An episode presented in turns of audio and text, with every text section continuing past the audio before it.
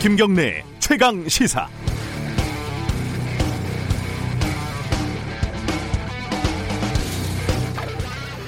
검찰의 대답이라는 게 그랬습니다.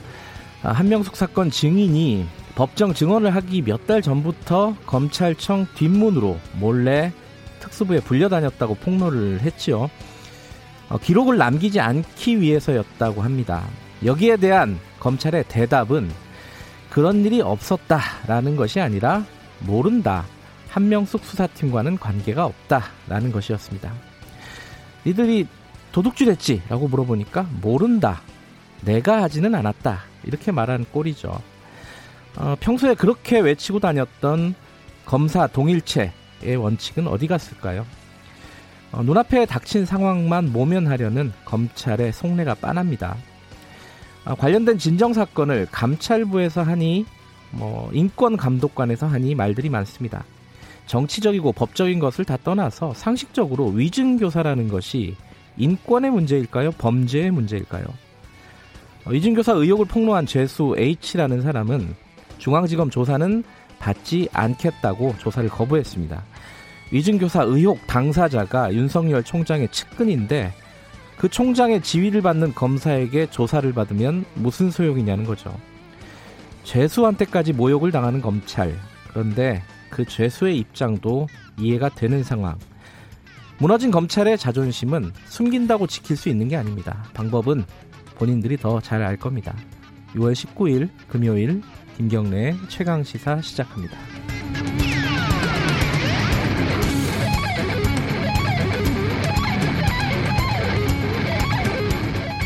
김경래 최강 시사는 유튜브 라이브 열려 있습니다. 아, 실시간 방송 보실 수 있고요. 샵 9730으로 문자 보내주시기 바라겠습니다. 짧은 문자는 50원, 긴 문자는 100원 들어갑니다. 스마트폰 애플리케이션 콩 이용하시면 무료로 참여하실 수 있습니다. 오늘 1부에서는요. 보수 진영의 대권 잠룡 이렇게 평가를 받고 있는 분이죠. 오세훈 전 시장 오랜만에 만나 봅니다. 뭐 핵, 핵무장론 다시 주장하고 있죠. 이런 이런 부분도 좀 여쭤보겠습니다. 2부에서는요. 어제 법사위가 좀 뜨거웠습니다. 한명숙 전 총리 사건 관련해서 어, 이 의혹을 어, 어디서 해결을 해야 되냐. 뭐 감찰부에서 해야 되냐, 뭐 인권 감독관에서 해야 되냐, 어, 추미애 장관하고 윤석열 검찰총장의 갈등이 벌어지고 있습니다. 법사위원 더불어민주당 박범, 박범계 의원과 함께 관련 얘기 나눠봅니다.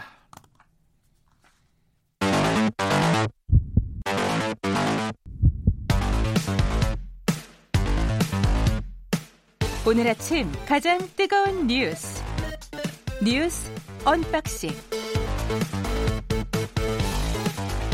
네, 매일매일 아, 택배 박스를 뜯는 두근두근한 마음으로 준비합니다. 뉴스 언박싱.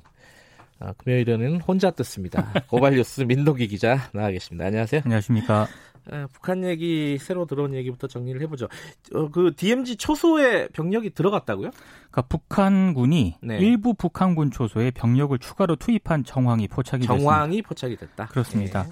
어제 국회에서 더불어민주당 그 외교안보 통일 자문회의가 열렸는데요. 네. 국방부가 밝힌 내용입니다. 현재 비무당, 비무장지대 초소는 우리 군이 한 50여 곳, 그리고 북한군이 150곳 정도를 운영하고 있는데요. 원래 그 평소 병력을 배치하지 않은 곳도 있는데 네. 최근 비워놓았던 초소 일부에서 북한군의 움직임이 포착이 됐다는 겁니다. 다만 그 지난번 남북 간 합의로 철수한 초소들은 아니고요.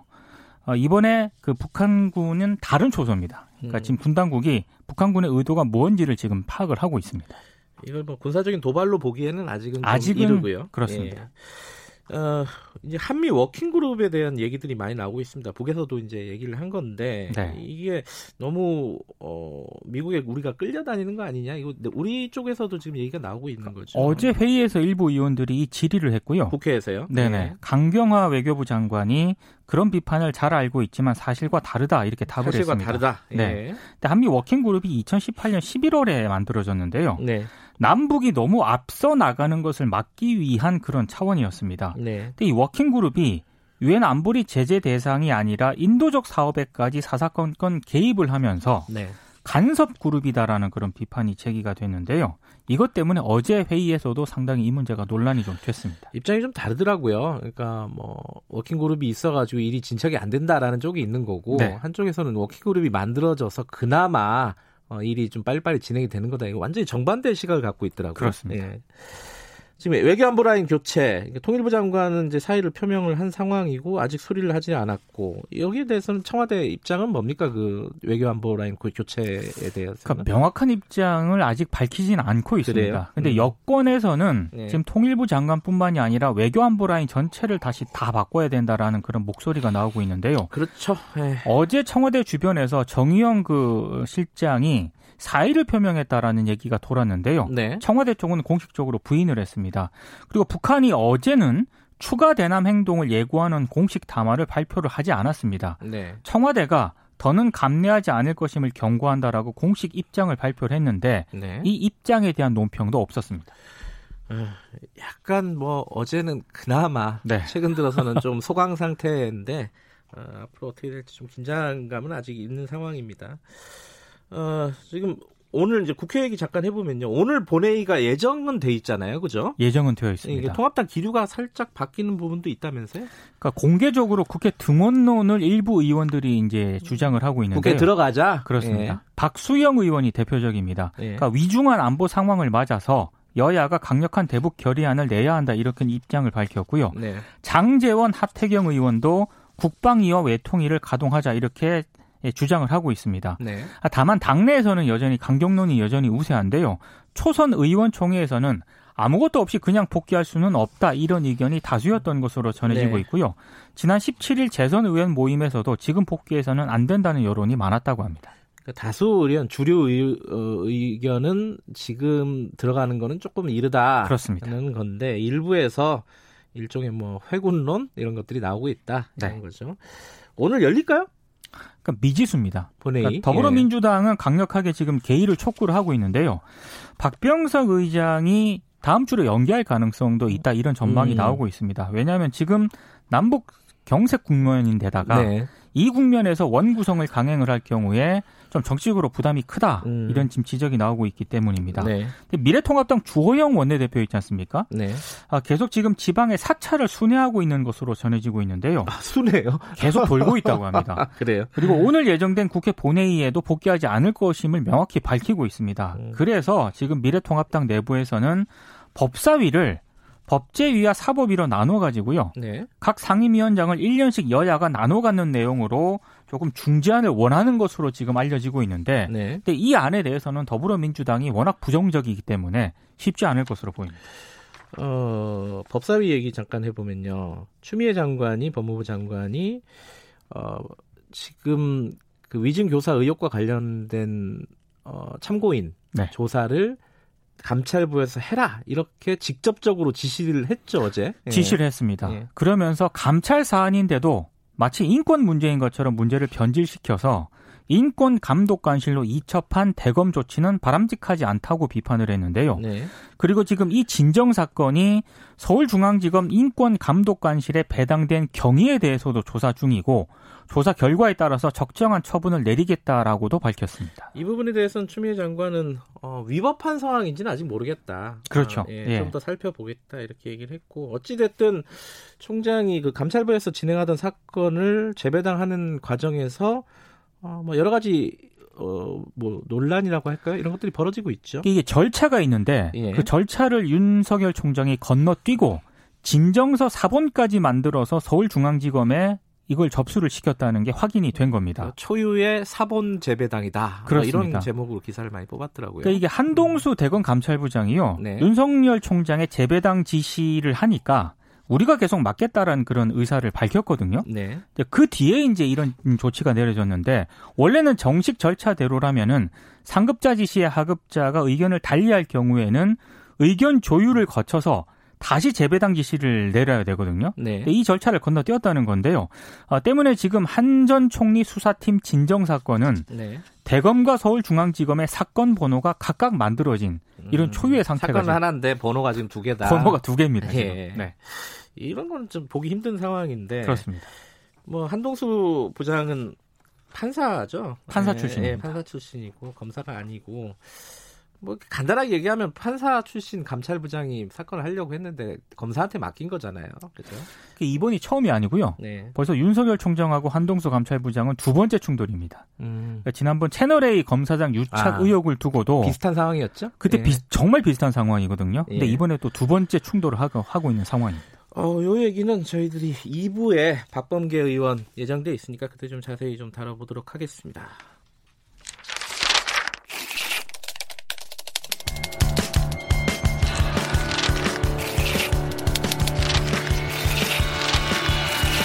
민동기의 저널리즘 M. 네, 본격 저널리즘 비평 코너 저널리즘 M. 오늘은 어, 이번 주는 어떤 얘기를 북한 얘기를 해야겠죠 아무래도 예. 피해갈 수가 없습니다. 예. 그리고 지난 17일에요. 6.15 남북 공동선언 20주년 기념 언론 토론, 토론회가 열렸거든요. 네. 이종석 전 통일부 장관이 이런 얘기를 했더라고요.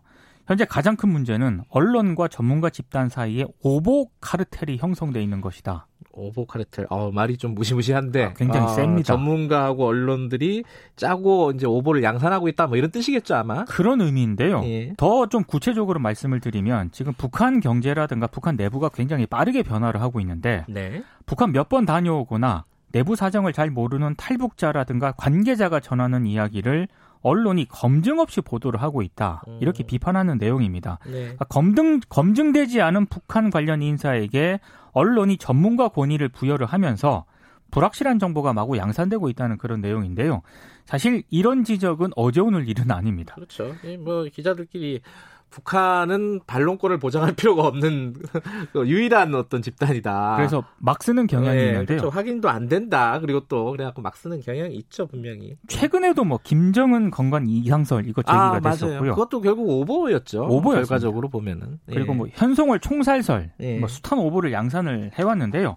이종석 전 장관도 그런 얘기를 하더라고요. 음. 아, 북한 보도는 일단 언론이 내질러도 된다는 생각을 가지고 있는 것 같다. 음. 야, 어제 상당히 좀 이번 토론회에서 상당히 세게 얘기를 했습니다. 요새 약간 달라진 게 어, 무슨 보도를 하면 북한이 직접 논평을 하는 경향이 있어요. 이게 예전에는 그런 경우 이제 개별 기사를 가지고 그런 경우는 없는데 요새는 예, 북한이 가끔 아주 몇 달에 한 번 정도 그 네. 정도 있긴 한데 그럼에도 불구하고 그냥 막 쓰는 경향은 아직도 있는 거고 요번에도 비슷한 행태는 반복이 됐다 이렇게 볼 수 있겠죠. 근데 양적으로 보면은 과거에 비해서는 좀 무리한 보도는 상대적으로 적었습니다. 음. 아 근데 이제 어제 같은 경우에 한국일보가 네.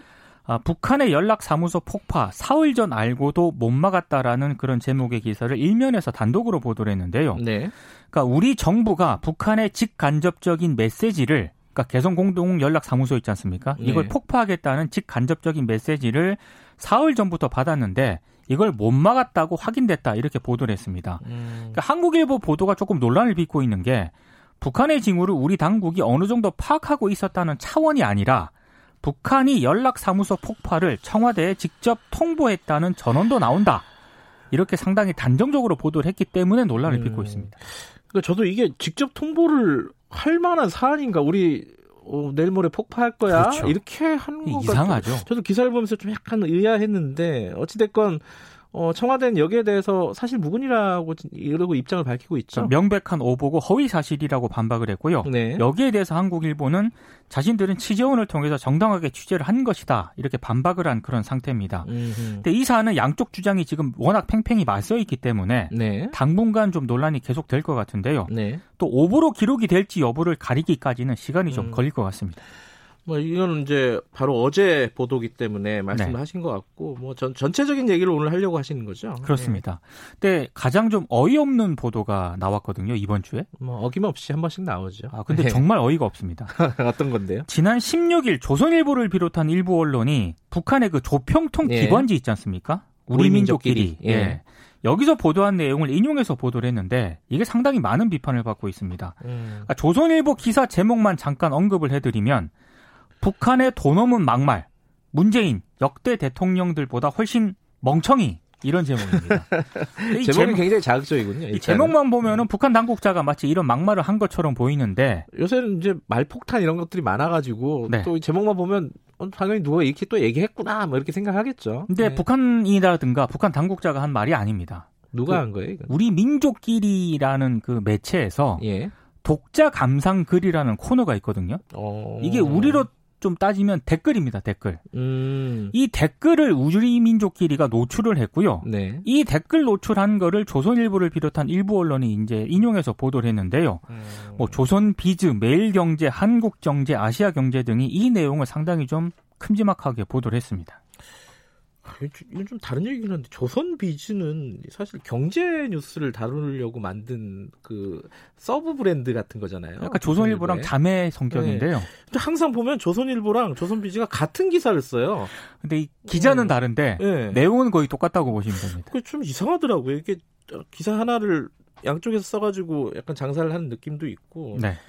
정체를 잘 모르겠어요. 비즈 비즈란 이름이 그 비즈니스가 아닌가 다른 뜻인가? 원래는 들고. 경제 섹션 성격이 그렇죠? 짙었는데 예. 정치 기사도 종종 등장을 하고 있습니다. 어쨌든 댓글을 이렇게 주요한 제목으로 뽑아가지고 보도를 했다.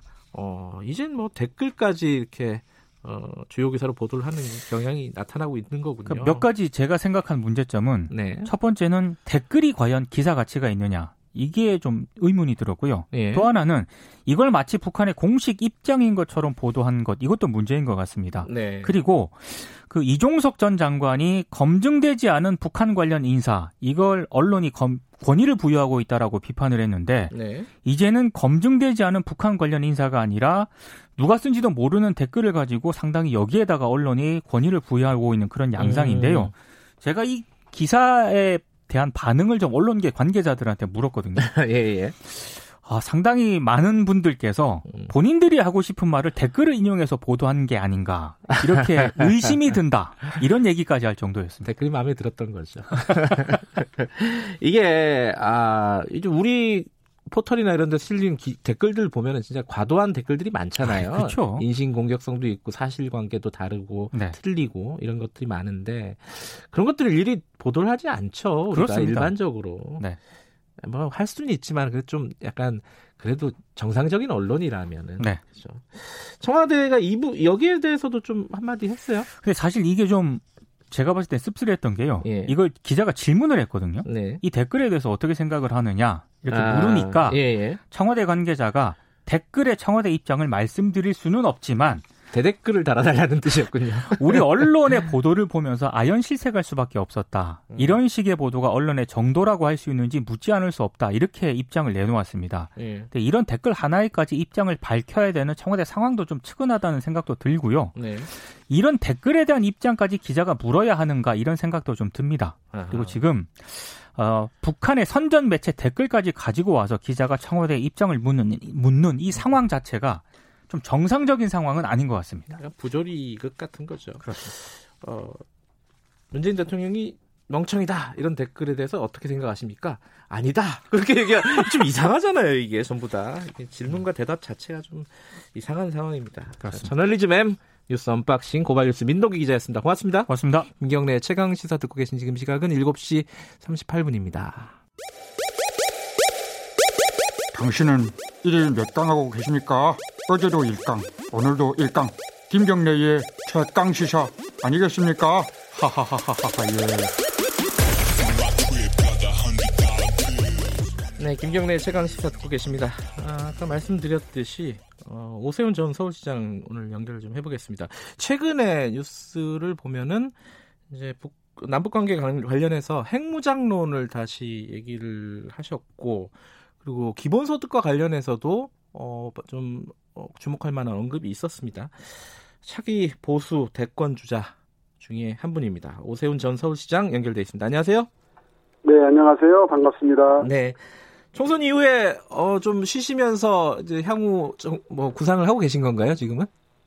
네, 그런 단계입니다. 네.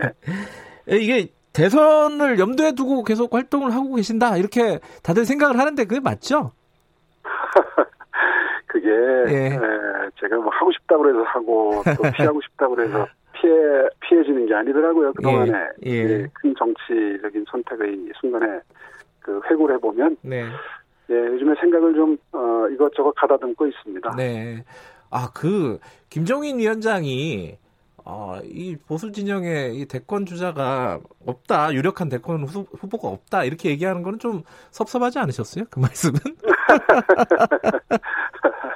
아니 뭐 그분이 좀 예. 경각심을 예. 어, 불러일으키려고 하신 말씀으로 해석하고 있고요. 예. 아 실제로 지금 국민적인 지지율들이 네. 다 고만고만하게 나오기 때문에 네. 뭐 그걸 지적해서 하신 말씀으로 해석하고 있습니다. 네. 뭐 현안 관련해서 좀 여쭤보겠습니다. 일단은 남북 관계요. 어, 여기에 대해서는 예전부터 사실은 오세훈 전 서울시장께서는 여러 가지 이제 입장이나 발언들을 말씀을 하셨 는데 네. 최근에 어, 지금 사실상 이제 과거로 좀 회귀한 느낌이에요. 남북 관계 자체가 여기에 대해서는 오세훈 시장께서는 어떻게 생각하십니까? 글쎄요, 뭐 표현하기에 따라서는 과거로 회귀했다 이렇게 말할 수도 있지만, 네. 아, 남북 관계가 급진전된 한 2, 3년 전부터 네. 어, 그런 지적을 꾸준히 받아왔죠. 네. 어, 북핵은 절대 포기하지 않는다. 네. 북한은 어, 국민들이 더 잘 알고 계세요. 음. 고비마다 여론조사하면 어, 훨씬 많은 비율의 국민들이 아이고 저거는 진심이 아니다. 음. 아, 북한은 절대로 핵을 포기할 수 없는 상황이다. 아, 국민들도 그렇게 보고 계시는 여론조사가 속속 발표가 됐었습니다. 네. 그러니까 남북 관계가 지금 과거로 회귀했다. 글쎄요, 모, 모양상으로는 뭐, 음. 어, 이 정부 출범하기 전으로 돌아간 것 같아 보이지만, 네. 사실은 본질적으로는 달라진 게 아무것도 없다고 저는 생각합니다. 음.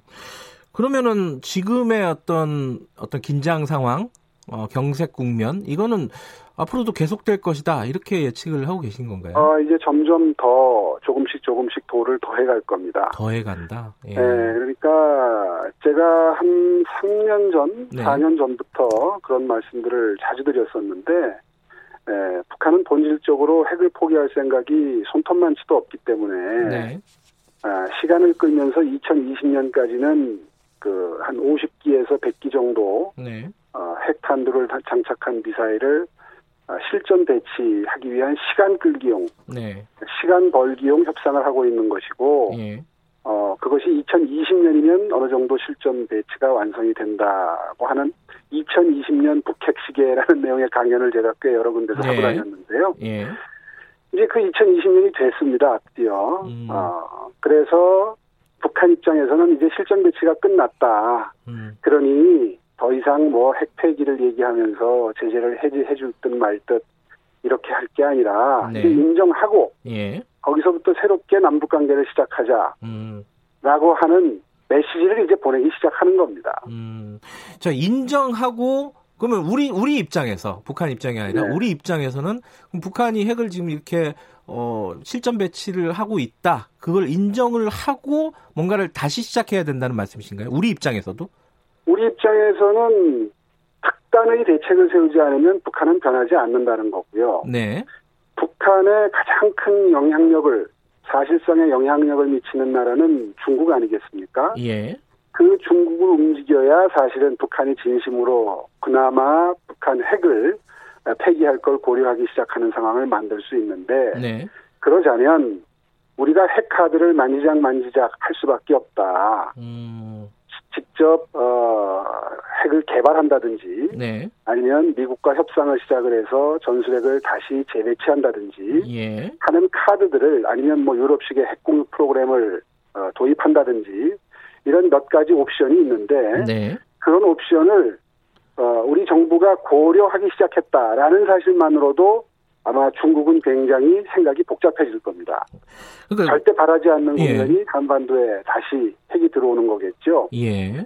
이제 그렇게 해서 중국을 움직여서 북한을 움직이는 방법 이외에는 음. 북한 핵을 폐기할 방법은 저는 없다고 생각하고요. 예. 그런 의미에서 문재인 정부가 임기 초에 네. 우리는 절대 어, 전술핵 재배치나 핵 개발 그 선택지를 가지고 있지 않다. 네. 우리의 선택지 안에는 그런 내용이 전혀 없다. 네. 이런 입장을 정리한 건 굉장히 큰 전략적 실패라고 생각합니다. 음, 그러면 오세 스스로 예. 선택지를 좁혀놓고 네. 어, 중국을 움직이고 북한을 움직일 카드를 버린 상태에서 음. 게임을 시작을 한 거죠. 그러면 오세훈 전 시장께서 말씀하시는 핵 무장론이라는 게 실제로 핵을 우리가 만들거나 배치하자라는 뜻보다는 외교적인 어떤 전술로서 전략으로서 어, 핵 카드를 좀 활용하자 이렇게 그렇죠. 보면 되나요? 그렇죠. 아, 음. 그렇게 보는 게 정확하죠. 왜냐하면 지금 국제정치 관계를 볼때 네. 네, 미국이 쉽게 우리의 핵개발을 용인할 상황도 아니고 네. 그리고 실제로 전술핵을 재배치한다는 것은 굉장히 복잡한 주변 사관과의 그 갈등을 야기할 그렇죠. 예. 어, 소지가 있는 그런 정책인데 네. 그걸 어떻게 100% 밀어붙이겠다 음. 아, 이런 생각으로 말씀을 드리겠습니까? 네. 다만 우리 정부가 북핵을 폐기하기 위해서라면 어떤 선택도 마다하지 않고 다 고려할 수 있다는 입장으로 선회를 할 때 비로소 북한도 중국도 변화하도록 만들 수 있는 지렛대로 사용하는 게 가능해진다. 네, 이런 뜻에서 처음에 말씀을 드리기 시작한 겁니다. 예. 근데 이제 어 여기에 대해서 뭐좀 반대하는 입장을 갖고 계신 분들은 그 리스크가 너무 크다. 예를 들어 이제 해... 아니 카드를 검토하는데 무슨 리스크가 있습니까? 음, 그러니까 미국에서 분명히 반발을 할 것이고 그러니까 한미 공조가 균열이 생기는 거 아니냐 이게 가장 첫 번째 아니, 우리가 우려. 그거를 예. 외교적으로 협상을 미국과 시작을 한다고 해서 미국이 반발할 거라고는 저는 생각지 않고요. 네. 예, 뭐 논란이 불거지면 불거질수록 아마 외교적인 카드로서의 그 효용은 더 커질 거라고 저는 생각합니다. 네, 어쨌든 뭐 세간에서 얘기하듯이 아, 오세훈 전 시장이 한반도에 핵을 배치하자고 한다. 뭐 이렇게 받아들이기에는 뭐 그렇게 좀 복잡한 얘기네요, 그죠? 음. 아유, 그이 사실 그렇지 않습니까? 네. 요즘에 저렇게 북이 이제 도발을 시작하니까 예. 굉장히 답답하게 생각하고 야 이거 대안이 없다. 네. 이렇게 말씀하시는 분들이 많은데 네. 대안이 없긴 왜 없습니까? 이런 대안이 있는데 시도도 음. 해보지 않고 네. 그건 안 될 거야. 현실적으로 어, 실현 가능하지 않은 방안이야. 알겠습니다. 라고 말하기에는 상당히 매력적인 카드 아닙니까? 이거 굉장히 논쟁적인 사안이기 때문에 요거는 네. 어, 여기까지 얘기를 하도록 하고요. 요거 하다가 예, 이제 끝날 예. 것 같아가지고 예. 기본소득 얘기 좀 잠깐 여쭤볼게요. 이것도 네. 역시 네. 약간의 뭐 세간의 오해들이 좀 있는 것 같아요. 네. 오세훈 전 시장께서 말씀하시는 기본소득은 안심소득제 아닙니까? 정확하게 얘기하면은 이게 그렇죠. 정확히 뭐예요? 예. 예, 기본소득하고는 기본적인 구조가 다른 것이 예. 기본소득은 본질적으로 그 소득 계층 네. 상하 간에 아무 구분 없이 전 국민에게 뭐 5만 원이면 5만 원, 30만이면 30만 원 이렇게 똑같이 나눠주자는 거고요. 예. 예, 제가 말씀드린 안심소득은 어, 중위소득 이하의 네. 분들의 에, 소득을 보존해 드리는 겁니다. 그러니까 아, 중위소득을 이제 4인 가족 기준으로 아마 2, 3년 지나면 6천에 6천 연간 6천만 원에 도달할 텐데요. 네네. 네. 예를 들면 4인 가족 기준으로 연간 6천만 원이 되지 않는 가구의 경우에 네. 그 밑에 가구에 지원을 하는데 그것도 동일한 액수가 아니라 네. 어, 연총 수입이 적으면 적을수록 많이 지원하는 하후 상박의 예, 지원금 체계를 어, 공식을 만들었습니다. 그래서 지금 현재로서는 4인 가구 기준으로 생각을 하면 어, 연소득을 6천만 원으로 해, 계산을 해서 예를 들어서 연소득이 3천만 원인 가구의 경우에는 네. 그 부족한 3천만 원의 절반 그러니까 한 1,500만 원 정도를 보조하는 거죠. 네. 어, 이제 구간마다 계산 계산을 하게 되면은 어, 밑으로 더 어, 두텁게 에, 많은 액수가 지원되는 아, 그런 형태의 지원을 말하는 겁니다. 최근에 보면은요, 기본소득에 대한 입장을 보면은 어 일단 김종인 위원장은 뭐 구체적인 얘기는 안 했지만 기본소득에 대해서 말씀 꺼내긴 했어요. 그리고 구체적인 얘기는 뭐 이재명 시장이라든가 어, 뭐, 김경수 시, 어, 도지사라든가, 아, 이재명 도지사라든가, 이런 분들이 얘기를 했는데, 그럼, 그런 어떤 일반 국민에게 보편적으로 지급하는 기본소득은, 어, 반대하시는 입장인 건가요? 그렇죠. 그 음. 감당이 안 됩니다. 일단 음. 예산이, 아까 예를 들어서 1인당 30만 원씩 나눠주는 거는 연간 180조가 들거든요. 네. 그러니까 우리 예산 규모가 지금 한 500조, 네. 어에서 한 600조를 이제 향해서 가고 있는데, 네. 180조를 그렇게 나눠주면 대한복지 정책은 아무것도 못한다는 얘기거든요. 음. 그러니까 그 현실적으로 불가능에 가까운 이야기를 하고 있는 것이고요. 예. 뭐 말은 뭐 처음에 만 원씩 오만 원씩 주기 시작해서 늘려가면 된다 이제 이런 식으로 피해가는데 예. 에, 그거는 현실적으로 그 기본소득의 근본적인 개념에도 맞지 않죠. 그러니까 그 오전 시장께서 말씀하시는 그게 이제 선별복지잖아요. 결국은 어, 보편적인 복지라기보다는 그렇습니다.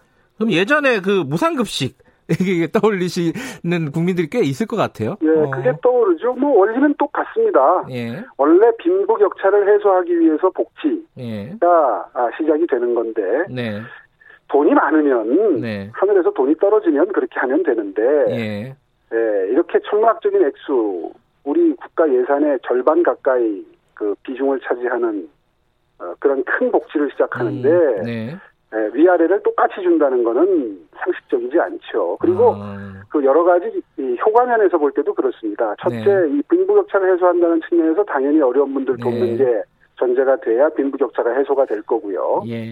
두 번째는 근로 요인을 제공한다는 관점에서 이 제도가 창안된 건데 그래서 제가 보수 버전, 음. 우파 버전의 기본소득이라고 하는 겁니다. 음. 그러니까 지금 현재 기초생활수급자분들의 경우에 그 경계선에 있는 분들이 돈을 더 벌 수 있는 기회가 생겨도 네. 예를 들어서 한 천만 원을 벌 기회가 생겨도 탈수급, 다시 말해서 수급자들에 대해서 탈락시킬 가능성이 있기 때문에 네. 돈을 더 벌면 수입이 늘어나면 이제 탈락되거든요. 네, 네. 그런 가능성 때문에 일을 할 수 있는데도 일하는 예. 거를 피하게 되죠. 예. 그 점 때문에 사실 이 안심소득을 부상을 하게 된 것이고요. 음. 네, 세 번째는 경제 효과 면에서도 그렇습니다. 지금 4차 산업혁명과 팬데믹 이후에 일자리가 대량으로 어, 없어지는 상황을 가정해서 이제 네. 이런 정책적인 아이디어들이 나오기 시작한 건데요. 네. 그래서 빌 게이츠나 마크 저커버그나 일론 머스크의 저, 저 일론 머스크나 이런 사람들이 미국의 자본주의의 최첨단을 걷는 실리콘밸리에서 일을 하는 분들이 이런 아이디어를 내기 시작했거든요. 그거는 네. 공급은 충분한데, 그러니까 풍요로운 그 제품이 생산이 돼서 풍요로운 공급이 되고 있는데 돈이 없어서 이게 소비가 안 되면 경제가 안 돌아간다. 그래서 네. 유효수요 창출을 위해서 쓸 수 있는 돈을 가난한 사람들에게 드리면 그건 바로바로 소비가 되기 때문에 경제의 선순환 구조에 마중물이 된다. 예. 이런 관점에서 이 주장을 시작한 거거든요. 알겠습니다. 예, 아. 그런 관점에서 어, 가난한 분들에게 많이 드리는 게 이 경제 효과가 가장 크죠. 예. 뭐 시간이 한 1분밖에 안 남았는데 지금 미래통합당 비대위 체제 있지 않습니까? 김종인 비대위 예. 체제. 요 요게 성공하기 위해서는 어떤 게 좀 필요하다. 지금 부족한 게 어떤 거다. 이런 좀 조언 한, 한마디 듣고 마무리하죠.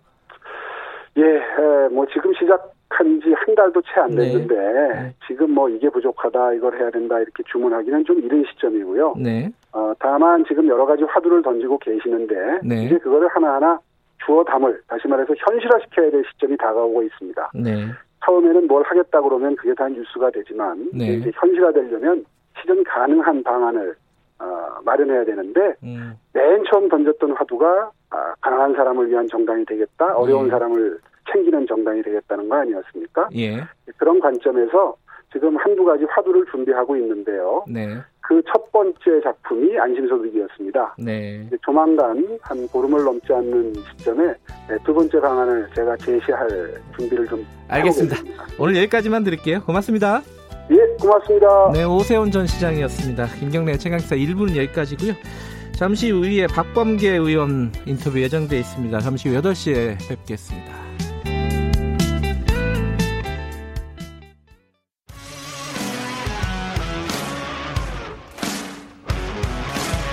뉴스타파 기자 김경래 최강 시사.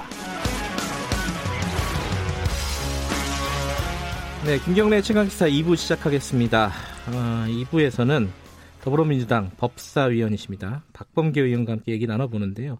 한명숙 전 총리 사건 그리고 채널A 관련해서 검언 유착 의혹 이 두 사건이 좀 어, 뜨겁죠 지금 상황이 이 부분에 대해서 어, 추미애 장관하고 윤석열 총장하고 약간 좀 부딪히는 양상입니다. 어, 법사위에서 어떤 얘기가 오갔는지 그리고 또 그거 말고도 지금 공수처 얘기도 법사위에서 좀 다뤄야 되는 부분이고요. 어, 여러 가지 좀 얘기를 나눠보겠습니다. 박봉규 의원님, 네, 어, 스튜디오에 모셨습니다. 네, 안녕하세요. 반갑습니다. 예. 안녕하세요. 어, 이 통합당 없이 이제 진행을 한 거잖아요. 그죠? 어제요. 네. 네. 어, 그럼 앞으로도 계속 이렇게 통합당 없이 가는 건가요? 오늘 어떻게 마무리가 되는 건가요? 어떻습니까? 국회 상황부터 여쭤보면은. 일단은 지, 난번 여섯 개 상임위원회 위원장 예. 선출할 때도 그랬고 그 전에 이제 의장 부의장 그 의장단 선출할 때도 그랬고 어, 실제로 어, 현 진행 사항이 있으면 저희 의원들에게 의원총회 소집 통지를 그 전날 했는데 오늘은 아직까지는 소집 통지를 어제도 그렇고 오늘 아침도 음. 그렇고 아직 하질 않으셨어요. 네. 그런 걸로 봐서는 의지는 있으나 예. 일단 조호영 원내대표가 안 나타나니 제가 보기에는 오늘은 조금 어렵지 않는가 아. 하는 일단 추측 그렇게 합니다. 그러니까 본회의가 열리지 않을 가능성도 있다. 일단 예예예. 예, 예. 그러면은 당분간 조금 열어놓고 다시 협상을 하겠다 뭐 이런 뜻으로 읽어도 되나요? 일단 조호영 원내대표께서 나타나셔서 뭔가 좀 어떤 입장인지가 좀 분명하게 나타나야죠. 예. 그러니까 계속 원내대표직을 하실 건지 아니면 네. 어, 뭐 이제 안 하실 건지 하시겠지만 예, 예. 그래서 오늘은 좀 불명 시계 제로인 것 같습니다. 예. 그래도 이제 어 이런 여야 간의 뭐 갈등도 그렇지만은 사실은 이제 빨리 상임위가 운영이 돼가지고 뭐 추경이라든가 아니면 대북 문제라든가 뭐 공수처 문제도 마찬가지고 이게 뭔가를 이렇게 풀긴 풀어야 되잖아요. 풀어 나가야 되는데 예. 그럼 여당 입장에서는 언제까지 한 시한을 두고 예, 지금 전국을 지금 보고 계시는 건지. 그 제일 큰 문제는 일단은 제 3차 추경이 자체적으로 네. 지금 국회에 넘어온 지가 한 지금 제가 한 열흘 가까이 될 음, 거고요. 네네.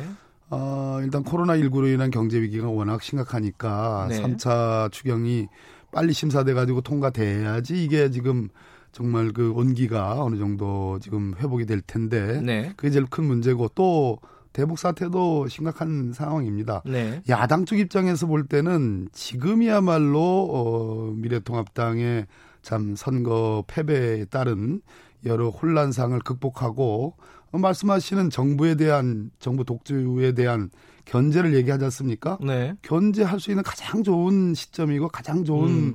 지금 내용들이 있는데 네.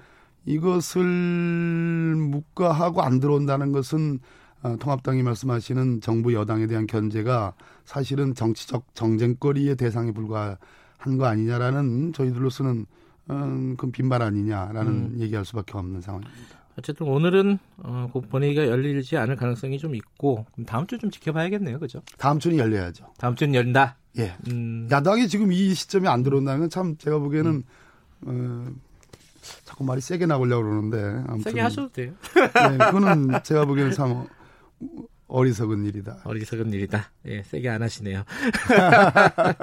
자, 그 법사위 얘기 좀 하겠습니다. 법사위가 여러 가지 일들이 지금 얽혀 있습니다. 검찰 개혁, 법원 개혁, 그리고 뭐 그런 약간 하위로 보면은 공수처.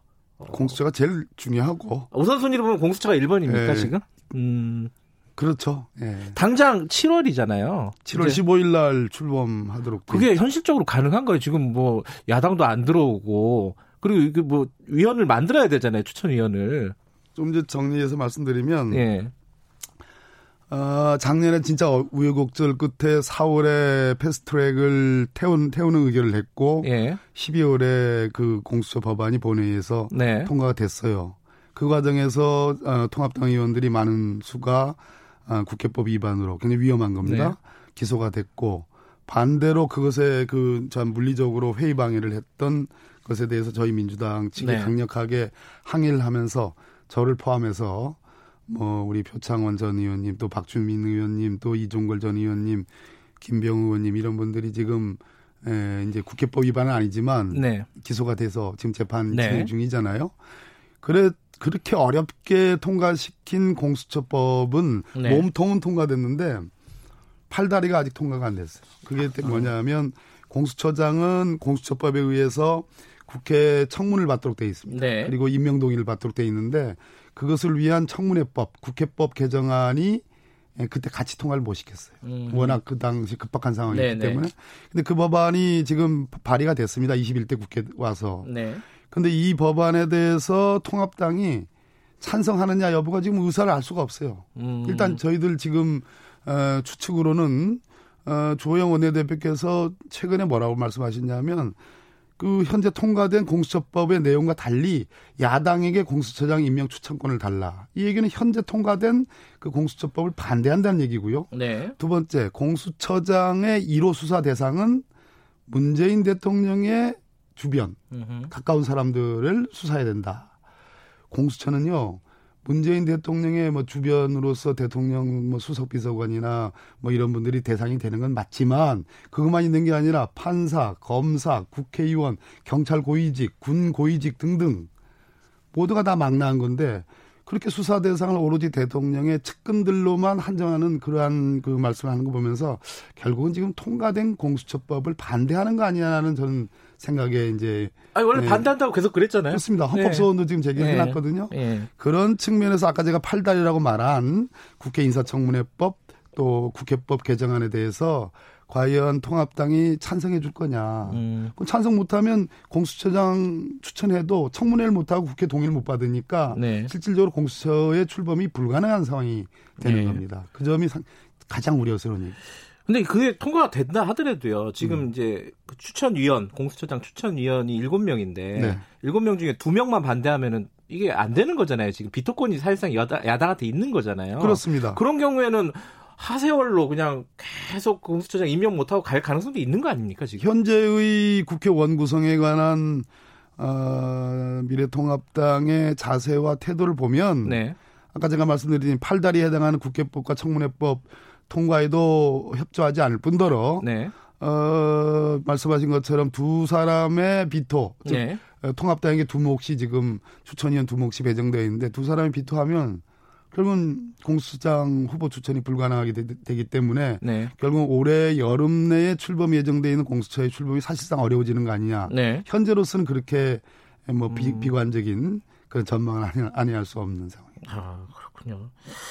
아 지금 사실 청취자분들께서도 음. 아니 어제 있었던 일 얘기를 해야지 자꾸 왜 공수처 얘기만 하냐 그럴 수도 있을 것 같습니다. 음, 어제 있었던 얘기 좀 잠깐 여쭤볼게요. 그러시죠. 그 한명숙 전 총리 사건 관련해 가지고 검찰하고 어 추미애 장관 법무부의 입장이 완전히 다릅니다. 검찰은 이걸 인권 문제로 보고 인권 감독관에게 지금 조사를 지시를 한 거고요. 추미애 장관은 이거는 감찰을 해야 될 대상이다라고 본 건데 뭐, 뭐가 더 맞다고 생각하십니까? 사건의 본질. 예. 대한민국은 법치주의 국가입니다. 법에 예. 따르면 되는 겁니다. 법이라는 건 매뉴얼이거든요. 네. 매뉴얼이 안 따를 때는 의심을 받게 되고 그런 문제가 있는 겁니다. 그럼 네. 법이 뭐냐?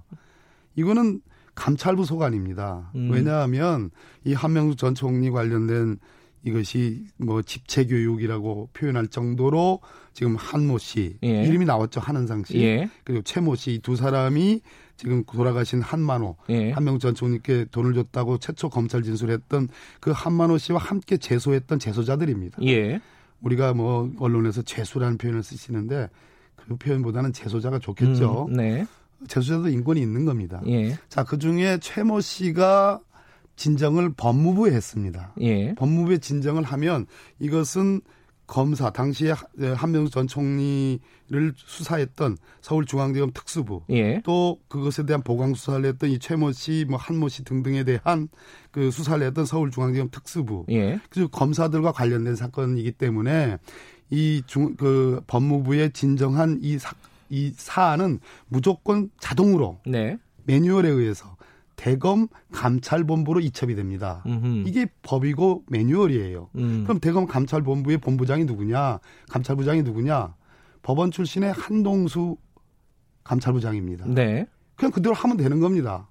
왜 법원 출신의 감찰부장을 왜 임명했을까요? 이거 꽤 오래된 제도입니다. 네. 검찰이 하도 검찰개혁, 검찰개혁하고 여러 가지 제 식구 감싸기 하는 거 아니냐. 네. 어, 외부만 그냥 말 그대로 진짜 어, 심각하게 뭐 자꾸 이상한 표현들이 자꾸 머릿속에 떠오르는데 외부만 그렇게 잡들이를 하고 네. 검찰 내부 식구들의 비위나 어떤 그 위법 사항이나 불법 사항이나 또는 인권 침해에 대해서는 그동안 다 봐준 거 아니냐는 제 식구 감싸기에 대한 반성적인 고려로 네. 외부 인사 중에 강직한 분을 모셔서 정말 독립적이고 중립적이고 그래서 감찰의 개시와 감찰 결과만을 총장에게 보고하고 나머지는 완벽하게 다 감찰부 소관으로 하도록 한 제도가 이겁니다. 음. 그리고 매뉴얼도 감찰부로 당연히 이첩되게 돼 있고. 네. 그럼 내버려 두면 됩니다. 감찰하도록. 음흠. 그런데 그러지 않았다는 측면에서 이것은 감찰 중단이라는 의혹 내지는 지적을 받지 않을 수 없는 거고 그것을 추미애 장관께서 정확하게 지시를 한 겁니다. 그런데 이제 검찰의 입장은 이게 징계 시효가 다 됐기 때문에 감찰부 소관이 아니다 이거잖아요. 한마디로 하면은 거기에 대해서는 어떻게 보세요? 말이 안 되는 말씀이고요. 예. 감찰이라는 것은 적법 여부, 불법 여부만을 다룬 것이 감찰이 아니고 네. 당부당,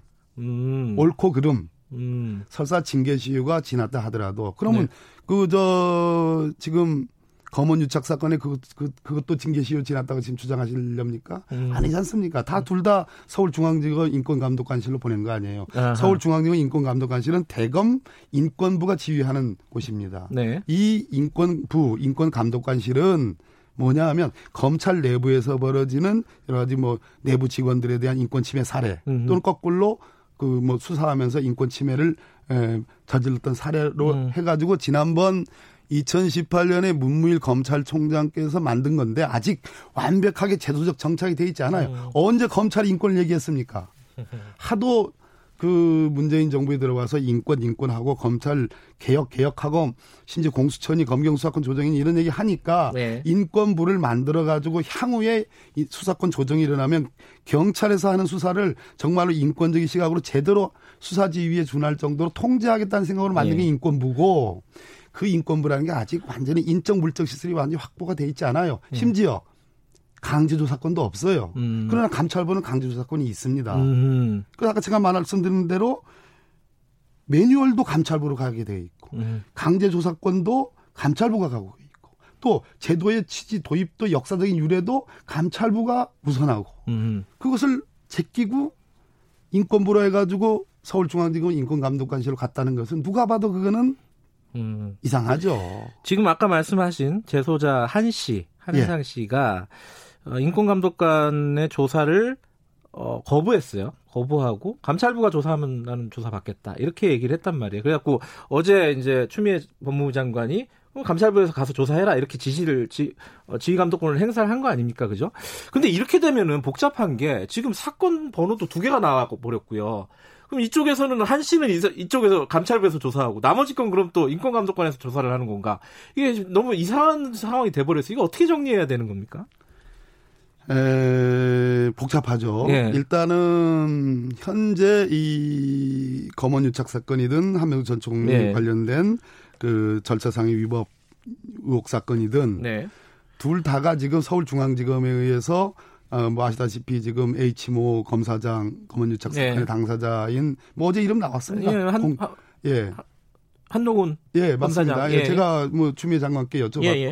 부인하지 않, 할 수가 없다고 했습니다. 음. 그 사건은 이미 수사가 개시가 됐습니다. 음. 개시가 돼가지고 저는 그 당시 수사로 가는 걸 보면서 감찰이 아니라 수사로 가는 걸 보면서 수사는 절차를 지켜야 됩니다. 매우 엄격한 음. 절차. 네. 감찰보다 훨씬 더 예를 들어서 영장을 청구하면 그것은 법원이라는 외부 기관의 판단을 받아야 되잖아요. 네. 그래서 수사로 가는 것은 감찰보다 훨씬 더 사실은 감찰을 회피하기 위한 방법으로 수사를 간 거 아니냐라는 얘기를 제가 초기에 문제 제기를 했습니다. 음. 근데 다행히도 서울중앙지검장이 이성윤 지검장이기 때문에 수사가 빡세게, 아, 빡세게 수사가 예. 세게 진행이 되는 것 같아요. 그래서 예. 어, 저희 한동훈 검사장에 대한 휴대폰 압수수색이라는 가장 강력한 수까지 왔습니다. 네. 자, 그러니까 그거는 제가 보기에는 그냥 수사에 맡겨놔도 될 문제 하는 음. 생각이 들고요. 네. 자, 한명수 전 총리 사건은 징계 시효를 지금 말씀하신단 말이에요. 그래서 서울중앙지검이 아마 수사에 곧 착수할 것 같습니다. 그것이 음. 대검의 윤석열 검찰총장의 뜻이기도 한 것 같습니다. 그러나 음.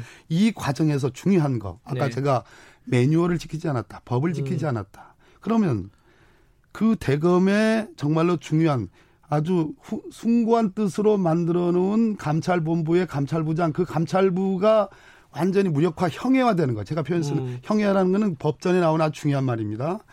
사실상 기능을 못하는 거. 네. 항상 문제가 터지면 내부의 제 식구 감사기라는 의혹을 받는 그런 내부 사건이 벌어지면 외부에서 초청해가지고 정말로 엄정하게 해주십시오라고 만든 그 감찰부는 바이패스 할 거냐. 항상 음. 패싱 할 거냐. 이 문제는 짚고 넘어가야 되지 않겠습니까?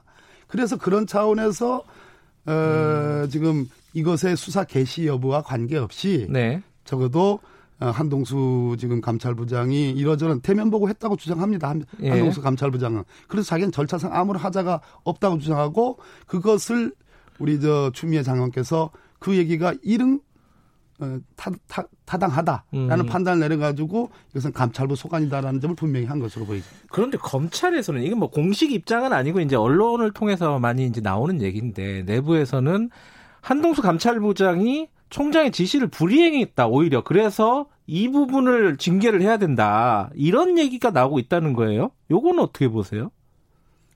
검찰 조직을 몰라도 어. 한참 모르는 분들의 얘기입니다. 아 그런가요? 예. 한동수 판사는 네. 제가 너무 잘 아는 예. 분입니다.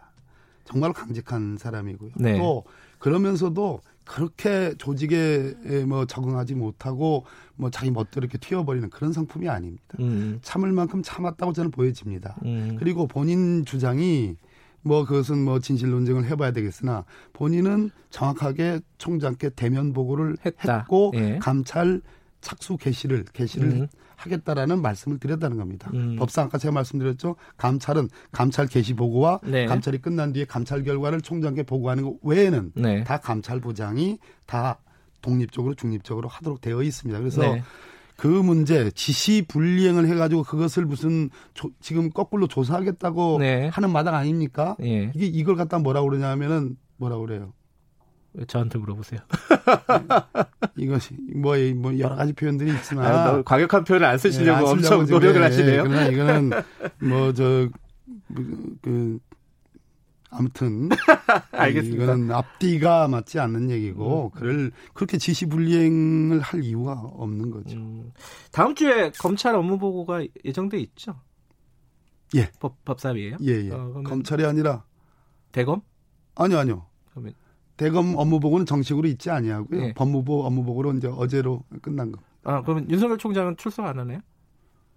원래 아시다시피 검찰총장은 우리 법사위 관례가 네. 출석하지 않고 예. 대검에 관한 검, 어, 검, 음. 그 업무 보고는 법무부가 대신한 걸로 해왔는데 지난번에 공수처 도입 여부가 검경수사권 예. 조정 도입 여부가 굉장히 논란이 첨예할 때 일종의 온 국민들이 법사위 국회에 이목이 쏠려 있으니까 네. 그 공수처 도입을 반대하기 위해서 지난 이윤석 총장 이전 총장이신 문무일 총장께서 나는 언제든지 불러주면 나가겠다 음. 해서 몇 번 나오신 적은 있지만 네. 전통적으로는 어, 검찰총장은 나오지는 음. 않습니다. 그래서 저희들이 현재 소환 소환인 소환이라는 표현도 안 맞죠. 예. 지금 총장께서 나오시라는 얘기를 지금 법사위 민주당의 의, 의, 의견? 의견으로 지금 결의한 바가 더 없고 음. 아까 제가 말씀드렸듯이 현안 문제에 지나치게 국회가 현안을 중심으로 그렇게 하면 우리 저 지지자분들이나 국민 여러분은 시원하시겠지만 음. 거꾸로 아까 말씀드렸듯이 역시 그래도 공수처 도입과 검경수사권 조정이 법사위의 제일의 음. 중요한 에, 업무 중의 하나다라고 말씀드립니다. 요거 하나만 여쭤보고 마무리해야 되겠는데요. 벌써요? 그, 예. 시간이 20분 금방 갑니다. 예. 예. 법관 탄핵, 그러니까 법, 검찰 개혁 얘기는 많이 나오는데 사실 음. 그 법원 개혁, 사법 개혁 얘기는 조금 뭐랄까요 사라진 측면이 있어요 국민들의 관심이나 이런 부분에 대해서 법관 탄핵 추진하십니까 민주당 입장에서? 아 법관 탄핵은 우리 이수진 부장판사 출신의 이제 예. 네, 의원께서 어, 많이 말씀하셨고 또 이탄희 의원도 이제 그런 예, 의원 되기 전에 이탄희 의원은 많이 얘기했죠. 두 분다 예. 법사에 오지를 못하셨습니다. 음. 이제 개인적인 사정도 있고 그런데 저는 두 분이 이 법관 탄핵, 사법농단과 관련된 네. 법관 탄핵의 말씀을 일관되게 지속적으로 해오신 것에 대해서 경청할 필요가 있다라는 음. 입장입니다. 그러나 음. 그 역시 법관 탄핵의 문제도 헌법의 위배와 법률의 위배 사항이 명확하게 어느 정도 어, 타당성 있게 설득력 있게 제시될 때 음. 가능한 게 있기 때문에 현재로서는 그분들의 입장들을 근거와 함께 경청할 단계이지 이것이 예, 뭐 민주당이 덥석 법관 탄핵하겠다. 이렇게 결정한 사안은 아닌 것 같고 더욱 중요한 것은 법원 개혁해야 됩니다. 법원 개혁의 음. 제일 골자는 아까 검찰 개혁이 공수처라든지 검경수사권 조정이 핵심이듯이 법원 개혁에서는 그동안 과도화돼 있던 소위 행정지원기구가 아, 네. 재판에도 네. 개입했던 법원 행정처의 개혁. 그래서 사법행정위원회를 어떤 형태로 어떤 기능으로 만들 것이냐라는 게 제일 음. 중요하다. 그 말씀드립니다. 알겠습니다. 경청을 하겠다. 요 정도로 가름을 하겠다는 말씀이시네요. 그죠? 음, 넘어가시죠. 알겠습니다. 오늘 뭐 시간이 어 20분이 금방 예, 흘러갔습니다. 예, 여기까지만 듣겠습니다. 고맙습니다. 예, 감사합니다. 나와주셔서 감사합니다. 국회법사위 더불어민주당 박범계 의원님이었습니다. 공정하고 깊이 있게 오늘 하루 이슈의 중심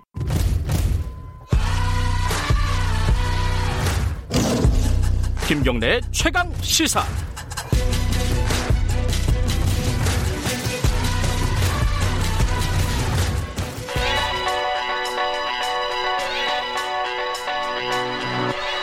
최강 시사 윤태곤의 눈. 네, 윤태곤의 눈 의지와 전략그룹 더모의 윤태곤 정치분석실장 나와 계십니다. 안녕하세요. 네, 안녕하세요.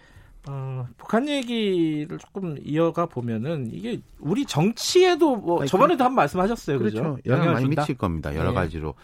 이게 뭐 외교 안보 전문가들이 그쪽은 이야기하시니까 저는 좀 정치 흐름에 네. 대해 짚어볼까 싶은데 자 폭파 16일이었습니다. 그 네, 엊그제. 예. 그날 저녁 그리고 그 다음 날까지 해서 이제 통일부, 국방부, 청와대 브리핑 등을 보면은 북에 대한 좀 단호한 이야기들이 많이 나왔잖아요. 예. 예.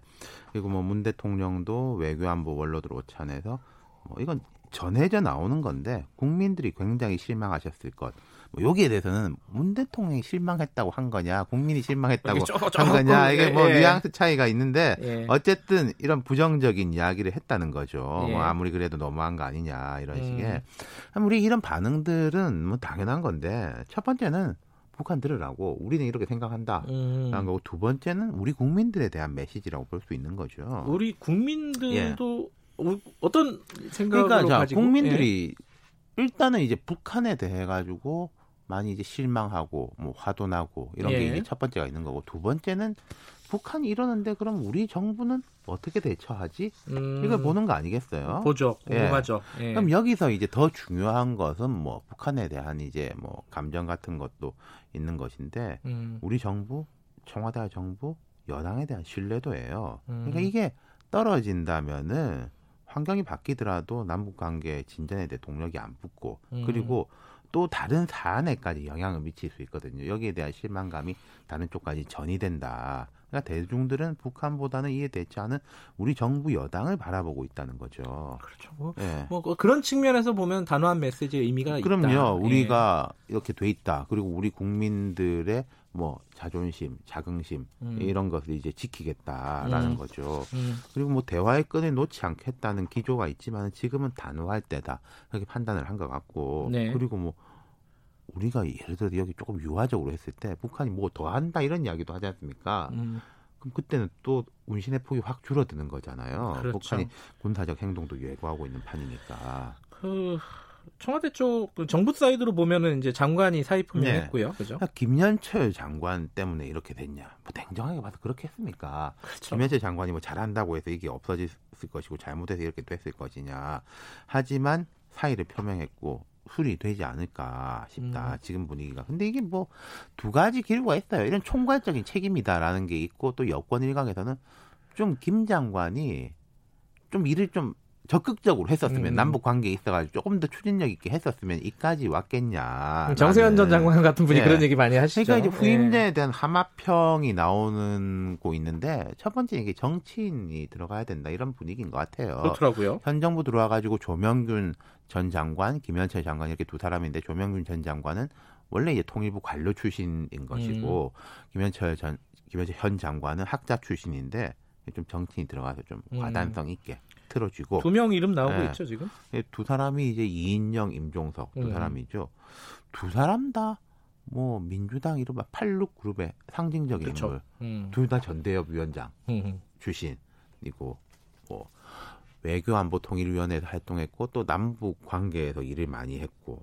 뭐 이인영 의원도 어, 남북 경제협력특별위원회 위원장 지냈고 임종석 전 실장은 뭐 아시다시피 남북 정상회담 추진하는데 이야기도 많이 했고 김정은, 김여정 두 사람도 여러 번 만났고 네. 또 정치를 한 발 물러서서 어, 했던 이야기도 내가 좀 이제 통일 운동에 기여하려고 한다. 음. 뭐 그런 식의 이야기를 했지 않습니까? 근데 이 두 사람으로 뭐 가닥이 잡힌다는 거는 그럼 여기서 좀 우리가 단호한 자세 이쪽보다는 뭔가 적극적으로 해보겠다. 음, 그러니까 말은 우리가 세게 하더라도 속내 음. 준비는 그런 쪽이다. 물론 음. 이게 뭐 여론의 판단이 어떨지는 두고 봐야 되겠지만요. 지금 원구성으로 국회가 지금 약간 스톱돼 있는 상황이잖아요. 네, 그러니까요. 예, 자, 국회 상황은 예. 지난 15일에 통합당 없이 법사위 등 6개 당임위원장을 선출했습니다. 이게 15일이고 16일 폭파예요. 음흠. 민주당이 원래 내놨던 로드맵은 어, 이 통합당이 뭐 반응이 없으면 19일날 나머지 다 뽑겠다. 오늘이죠, 오늘. 19일 오늘이에요. 네. 근데 어제 강훈식 수석 대변인이 다른 라디오에 출연해가지고 북한의 폭파가 지금까지 국면을 많이 바뀌게 했다. 음. 통합당 없이 개문 발차하고 있지만은 좀 더 기다려서라도 국회 구성을 마무리할 하고 초당적 협력을 해야 하는 게 아닌가. 네. 그렇게 이야기를 했어요. 그럼 19일에 안 할 수도 있다는 뜻이냐 이렇게 물어보니까 그렇게 볼 수도 있다. 안 할 것 같더라고요 분위기는. 네. 음. 그러니까 지금 뭐 말하자면 북한에 대해서는 이렇게 당하는데 그럼 야당은 뭐 뿌리치고 혼자 다 하냐 이런 프레임이 걸릴 음. 수 있다라는 거죠. 음. 여권 입장에서는 그게 우려되지 않을 수가 없고 모양새가 되게 안 좋을 것이고. 야당은 어떻습니까? 자, 통합당도 이런 안보 상황인데 우리가 보수 정당인데 국회에 돌아가 가지고 뭐 할 말 해야 되는 거 아니냐. 음. 최소한 뭐 이제 관련 상임이라도 열어야 되는 거 아니냐. 이런 이야기들이 나오고는 있어요. 그 말이 틀린 말도 아닌 것이고. 네. 근데 이제 통합당 입장에서 보면 두 가지가 있는데 이렇게 해가지고 명분을 잡아가지고 들어갈 수 있다. 네. 라는 게 첫 번째가 있고 두 번째는 이렇게 들어가 버리면은 결국은 빈손으로 들어가는 거 아니냐. 음흠. 뭐 이제 민주당이 생각했던 로드맵대로 되는 거 아니냐 이런 두 가지 갈림길이 있는 민주당도 거죠. 그렇고 통합당도 그렇고 약간 애매한 상황이네요. 그러니까 지금, 지금 다 이 북한의 개성 그 폭파가 양쪽에 다 부담을 주고 있는 거예요. 그러니까 여기서 이제 플러스 알파의 모멘텀이 생긴다면은 뭐 해결될 수 있을 것도 같기도 하고 그리고 이제 뭐 민주당은 불러드리고 싶고 통합당도 지금 이 전반적인 자세가 과거하고는 달라가지고 뭐 장외투쟁 그렇죠. 뭐 오래 간다 이런 거는 뭐 전혀 그런 예. 건 이제 선택지 없는 것인데 예. 그럼 그 중간에 어떤 고리가 뭐가 있을 것이냐 뭐 그렇다고 음. 이제 법사위원장 선출이 물러질 건 아니고요. 네. 주말 동안에 물 밑에서 뭐가 대화가 진행이 되지 않을까 이게 뭐 제 예측 반 기대 반인데 다음 주에는 상황이 지금보다는 조금 달라질 것 같아요. 대화의 음. 물꼬가 어, 여야 사이에 좀 트이지 않을까. 네. 최악인 건요. 네. 북한이 뭔가 더 강한 걸 해가지고 어쩔 수 없이 다 모이는 겁니다. 음. 우리가 선도적으로 모이지 못하고. 음. 네. 약간 소강 상태인데 그것도 좀 우려되는 부분이긴 합니다. 그렇죠. 네. 여기까지 듣겠습니다. 고맙습니다. 감사합니다. 의제와 전략그룹 더모아의 윤태곤 정치 분석실장이었습니다. 김경래 최강사 2부는 여기까지 하겠습니다. 3부에서는요. 코로나19 언택트 시대 노동의 그늘 어, 연속 기획을 하고 보내드리고 있는데 오늘 마지막 시간입니다. 고용노동부 이재갑 장관 모셔서 직접 현장의 목소리 좀 전달하고 대답도 들어보겠습니다. 일부 지역국에서는 해당 지역 방송 보내드립니다.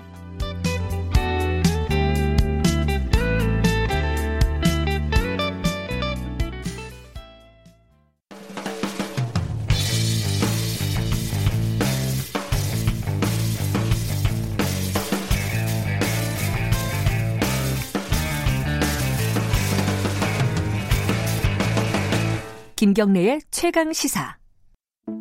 코로나19 발생 이전의 세상은 이제 다시 오지 않습니다. 이제는 완전히 다른 세상입니다. 최대한 약속과 모임을 연기해 주시고 비대면으로 전환하고 사실 코로나 이후에 우리의 노동 현실 어떻게 변할지 굉장히 불확실하다. 김경래의 최강 시사 연속 기획 코로나19 언택트 시대 노동의 그늘 네, 어, 이번 주에 연속 기획으로 보내드린 어, 부분입니다. 코로나19 언택트 시대 노동의 그는 오늘 마지막 시간인데 이 코로나19 관련해서 이게 뭐 코로나19는 뭐 방역 당국의 어떤 어, 책임이겠죠. 이 앞으로 대응하는 건. 하지만 코로나19를 통해서 우리가 지금까지 어, 있는데도 잘 몰랐던 부분들이 많이 보여집니다. 그 고강도 저임금 노동을 하고 있는 분들의 목소리 그리고 위험, 안전 이런 위, 어, 부분들이 어, 들춰지고 있는 거죠. 이것들을 어떻게 해결을 해야 될지 주무 장관이십니다. 이제가 고용노동부 장관을 스튜디오에 마지막으로 좀 모셔서 어, 이 부분을 좀 여쭤보겠습니다. 안녕하세요. 예, 안녕하십니까? 어, 멀리까지 나와주셔서 감사합니다. 예. 이 코로나19는 아까 말씀드렸듯이 이제 방역 당국이 이제 컨트롤하고 있는 거 아니겠습니까? 그죠? 근데 고용노동부도 예, 뭐 일, 일, 직접적으로 이제 일자리가 줄기 때문에 그죠? 그, 그 부분에 대한 고민이 제일 크실 것 같고 그리고 안전 문제 여러 가지가 있을 것 같아요. 어떠십니까? 요새 가장 좀 중점적으로 관리하고 계신 부분들이? 어, 저희 노동부에서 어, 제일 일차적인 정책 관심사는 이제 고용 상황이고요. 일자리, 예. 일자리 대책입니다. 그에 따라서 어, 그렇습니다만 또 방역과 관련해서도 저희가 예. 사업장의 방역에 대해서는 저희가 담당을 하고 있습니다. 그래서 음. 여러 가지 지침, 방역 지침도 저희가 음. 전파하고 네. 사업장에 대한 지원, 지도도 하고 있습니다. 아, 그 방역 지침 말씀하셨으니까 그 얘기부터 좀 해볼까요? 이게 처음, 처음에 이제 초창기에 콜센터가 터졌잖아요. 예. 그죠? 그리고 저희들도 이제 어 엊그제 이제 콜센터에 직접 일하시는 분 연결도 하고 스튜디오에 모셔서 얘기도 들었는데 이게 방역 지침이 제대로 잘 안 지켜진대요 현장에서는 왜 그러냐면은 원청하고 하청하고 이게 굉장히 나눠져 있어가지고 원청의 책임이 잘 안 간다는 거예요. 그럼 하청에서는 돈 때문에 안 해주고 원청은 책임 없다고 안 해주고 그러면 일하는 사람들만 이제 안전 어, 위험에 좀 노출되는 거 아니냐 이런 어, 불만이라고 할까요? 그런 그 얘기들이 많이 있더라고요. 이거 어떻게 좀 파악하고 계세요? 이 특히 콜센터 같은 경우에 원하청 관계에서 일을 하십니다. 대부분의 그렇죠. 경우에. 예. 원하청 관계에서 일을 하실 때는 사실은 원청의 역할이 굉장히 중요합니다. 그래서 음. 저희도 어, 코로나 19와 관련돼 있는 방역 지침 예. 모든 사업장에 대해서 원하청 관계의 경우에는 원청이 하청 협력업체의 근로자들의 방역을 위해서 네. 여러 가지 지원을 해주라는 그런 지도를 계속 하고 있습니다. 음. 그래서 이 콜센터의 경우에도 어, 사실은 지난 3월 초에 이제 구로역 콜센터 네. 거기서 이제 집단 감염이 발생했지 않습니까? 네. 그래서 그때도 어이 콜 콜센터에 대해서 전체적으로 저희가 일제 점검도 하고 했습니다만 네. 그 중에서도 특히 원하청 관계가 어 원화청 관계 속에서 일을 하시는 대형 콜센터 업체들이 네. 있습니다. 어, 그런 그런 부분들이 이제 금융이나 특히 금융 보험회사, 네. 신용카드 회사 이런 데가 많이 있습니다. 이런 데의 경우에는 저희가 어, 저희가 직접 하기보다 어, 그 업체의 소관 감독 관청들이 있습니다. 그 소관 음. 감독 관청들이 그 원청 업체 분들을 다 불러서 한번 간담회도 하고 음. 그래서 그분들이 협조를 얻어가지고 여러 가지 어, 좀 작업 환경 여건도 개선하는 그런 조치를 했었습니다. 근데 그게 어, 간담회도 하고 그런 걸 촉구하는 건 좋은데 결국 이제 책임의 문제, 법적인 책임이라든가 처벌의 문제라든가 이런 것들이 좀 어, 엄격하게 만들어져야지 원청에서 신경을 쓰지 않겠느냐 앞으로도 물론 그렇습니다. 네. 어, 그런 문제 때문에 어, 2018년 2018년 12월 달에 정기국회에서 산업안전보건법이 전면 개정됐었죠. 예, 예. 전면 개정되면서 원청한테 원청의 작업장 안에서 일어나는 모든 산 산재와 네. 관련해 가지고는 책임을 지게 하고 거기에 네. 대한 예방 책임을 줬었습니다. 근데 이제 이런 감염병의 경우에는 사실은 산업안전보건법의 적용 울타리 안에 들어가느냐 하는 부분이 좀 불명확한 부분이 음, 있습니다. 네. 그래서 이 부분은 지금 산업안전보건법이라기보다는 감염법 예방법이 음, 그렇죠. 영역이죠. 예. 이 영역이. 예. 그래서 일단은 저희가 산업안전보건법에서 입법 취지에 준해서 음. 원청업체들한테 좀 협조 요청을 하면서 지도를 했던 것입니다. 음. 그 이게 그 감염병에 걸리면 이게 산업안전보건법 대상이 되기가 좀, 좀 어려운 부분인가요? 음, 이제 이런 부분이죠. 그러니까 어, 의료기관 같은 경우에서 이런 일이 생기게 네. 되면 그건 산업안전보건법의 영역이 분명합니다. 음. 그게 분명한데 이제 일반 사업장의 경우에 일반 콜센터 음. 같은 경우는 약간 좀 불명확한 것들이 음. 많이 있습니다. 음. 이건 지금 어, 사실은 과거에 발생하지 않았던 사례이기 때문에 네. 사실은 법이 명료하게 잘 어, 정리가 되어 있는 음. 것은 아닙니다. 그러니까 어쨌든 뭐 다른 부분도 마찬가지겠지만 방역과 관련해서는 어 아주 일차적이고 직접적인 어떤 공포가 있잖아요 사람들이 예, 그래서 원청의 책임을 좀 음. 엄격하게 어, 규제하고 만들어주는 책임을 지우는 그런 게 좀 필요하다. 현장 노동자들은 예, 계속 예. 그 얘기를 하더라고요. 예. 음. 저희도 이번 상황을 이렇게 겪으면서 감염병 예방법에 대한 보완 필요성이 네. 여러 군데서 많이 보이는 것 같습니다. 예. 음. 근데 이제 지금 산업안전보건법 말씀을 하셨는데 지금 다시 개정을 추진하고 계신 거죠? 이게 한 개 궁금한 거는 뭐 정의당 같은 데서 추진하고 있는 중대재해기업처벌법 있잖아요. 네. 이런 거랑 뭐가 다른 겁니까? 결국 같은 거 아니에요? 그 기업의 책임을 좀 엄격하게 묻겠다? 그런 취지는 같죠. 네. 어, 취지는 어, 중대재해기업처벌법이 이제 입법 요구가 입법 필요성에 대한 말씀들이 나오는 것이 산재가 발생, 산업안전보건법을 위반해 가지고 산재가 발생해서 네. 특히 사망사고 같은 중대재해가 발생했을 경우에 기업에 대한 처벌이 좀 강화돼야 되겠다. 네. 네. 또는 경영 책임자에 대한 처벌이 더 강화돼야 되는 거 아니냐. 이제 네. 이것 때문에 시작한 것이지 않습니까? 네. 그런데 어, 중대재해기업처벌법의 경우에 최근에 다시 국회에 제출된 법안이 있는데 그 법안은 약간 과거 내용을 좀 수정을 한 음. 것으로 보이고요. 과거의 법안 같은 경우에는 이제 그 당시 국회 법사위에서 여러 개 검토 의견 나온 네. 거 보면 몇 가지 법률적 쟁점들이 있습니다. 음. 우리나라 형사법 체계하고의 정합성 문제와 관련해서 음. 그래서 그런 문제들이 있었기 때문에 그것은 별도로 아마 검토가 필요한 거인 것 같고 음. 법무부에서 검토하는 것 같습니다. 그 분야는 네. 저희는 이제 그런 입법 필요성과 관련해서 현행 법 가지고도 일단 네. 어 저희가 어저께 어 국민들께 이렇게 발표드린 예. 내용은 전면 개정되어 있는 산업안전보건법에도 여러 가지 가중처벌 규정들이 많이 들어가 있습니다. 네. 요것조차도 아직 그 법원에서는 어, 잘 적용이 안 되고 있기 음, 때문에 네. 법원과 검찰청과 협의해서 개정된 산업안전보건법의 실효성을 좀 높이자. 음. 그거대로 좀 해달라, 네. 반영해서 해달라라는 그런 말씀을 드린 것이고, 그리고 어 최근에 제기되는 입법 필요성과 관련해서 개정된 법안을 저희가 쭉 검토를 해보면서 조금 보완이 필요한 부분이 있겠다라고 음. 해서 몇 가지를 어저께 이제 산업안전보건법을 연말까지 개정하겠다고 말씀을 드렸습니다. 어떤 사망사고나 중대재해가 발생했을 경우에 어, 법인의 어떤 과징금을 물린다거나 예. 이 부분을 좀 신설하겠다는 거죠. 그렇습니다. 어. 예. 근데 그게 좀 그것도 부족한 거 아니냐. 이게 이제 어, 법인의 과징금 정도로 해결이 될 문제냐 이게 그, 그것 때문에 지금 어 뭐 그게 없어가지고 이 뭐랄까 이게 사람들이 뭐, 뭐 예컨대 어, 화재 사건으로 음. 이천 물류센터 화재 같은 이런 것들이 벌어진 것이냐 과연 어, 좀 약한 거 음. 아니냐는 비판은 그 어떻게 보십니까? 그 부분에 대해서는 네. 좀 이런 부분에 대한 이해가 필요한 거인 것 같습니다. 네. 우리나라 어, 형법에서는 네. 우리나라 형법에서는 어, 법인에 대해서는 네. 우선 범죄 능력을 인정하지 않습니다. 음.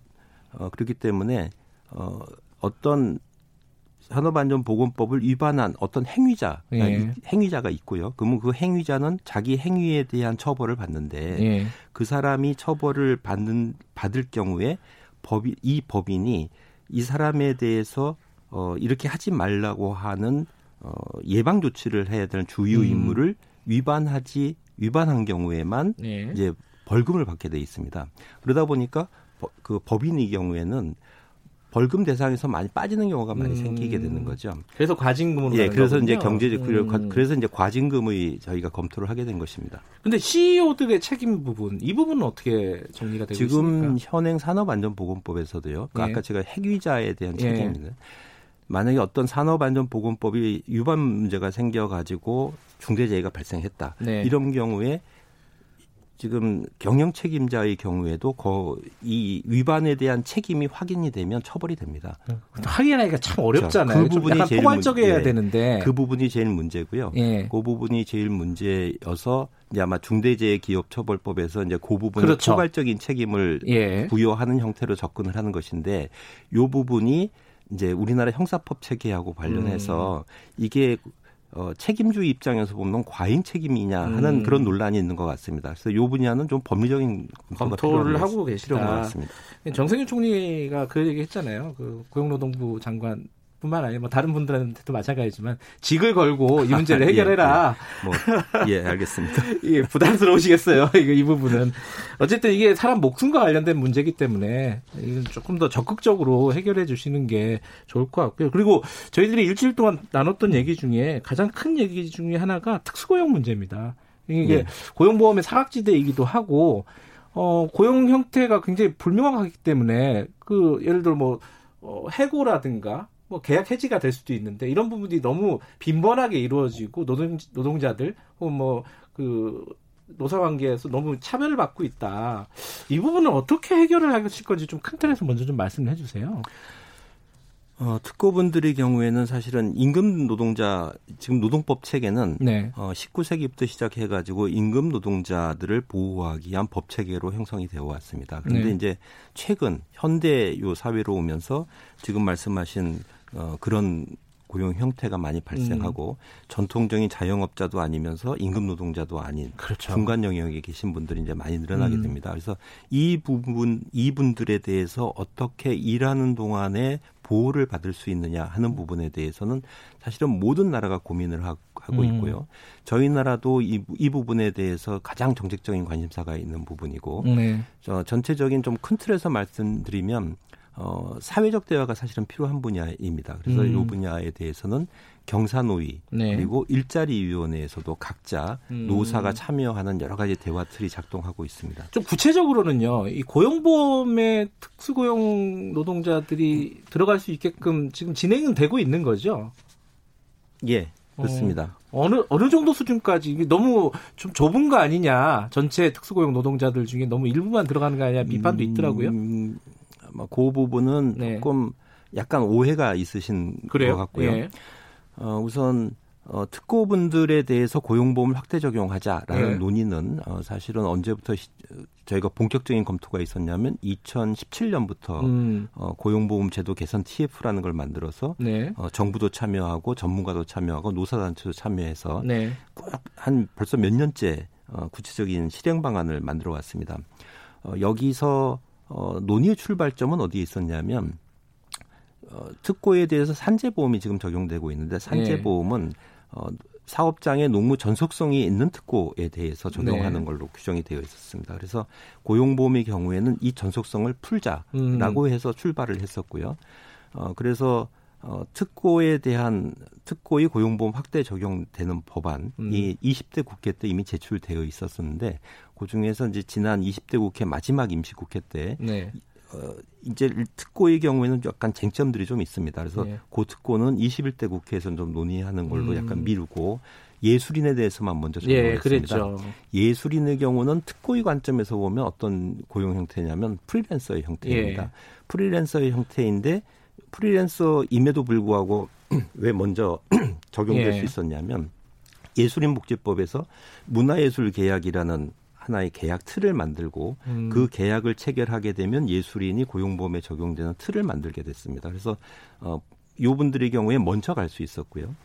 어, 특고의 경우에는 다시 이제 21대 국회에서 법안을 제출해서 연내 법안을 마련할 것입니다. 그러면 네. 이제 제가 말씀드린 것처럼 전속성을 뺐기 때문에 네. 어, 사실은 특고 특고에 해당하시는 분들이 포괄적으로 여기에 들어가실 수가 있습니다. 다만 음. 보험의 관리 체계의 문제가 있기 때문에 저희가 그건 국세청이랑 좀 협의하면서 관리 틀을 만들고 거기에 알겠습니다. 따라 직종은 단계적으로 확대해 갈 것입니다. 정부인 고용보험제도는 이제 음. 대통령도 얘기를 한 건데 그죠?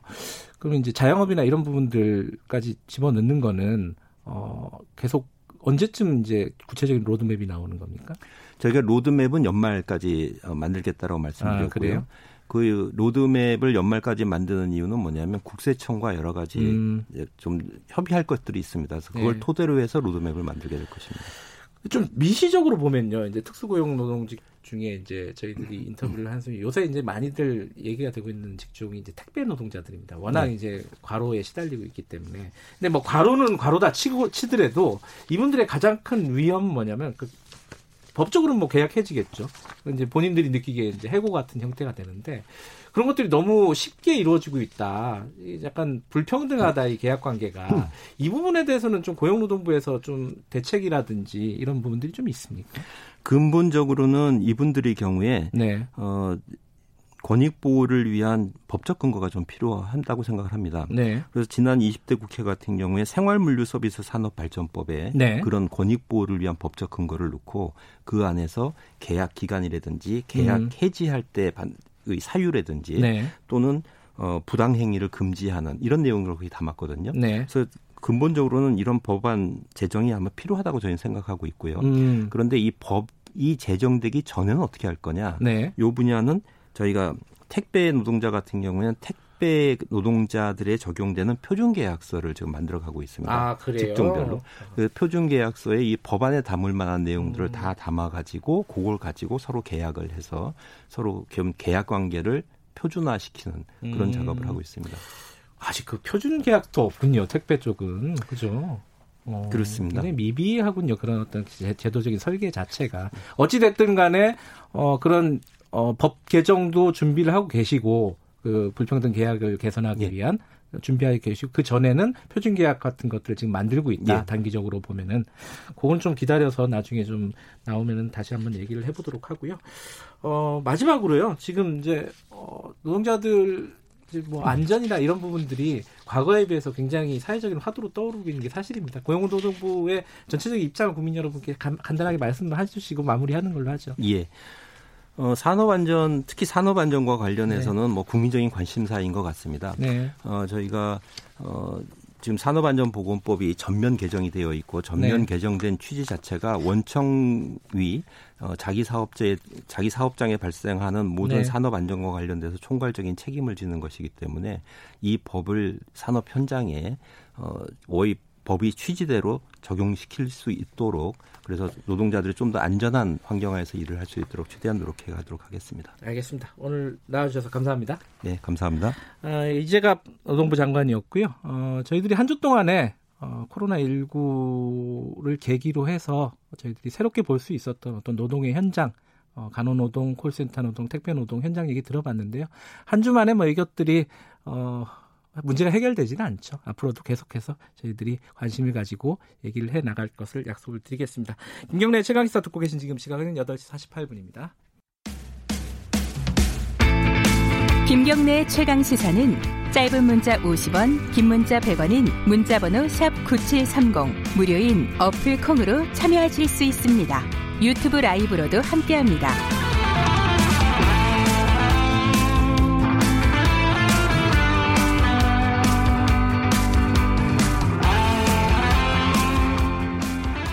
네, 김경래 최강시사 듣고 계십니다. 북한 얘기 마, 무리로좀 얘기를 해보겠습니다.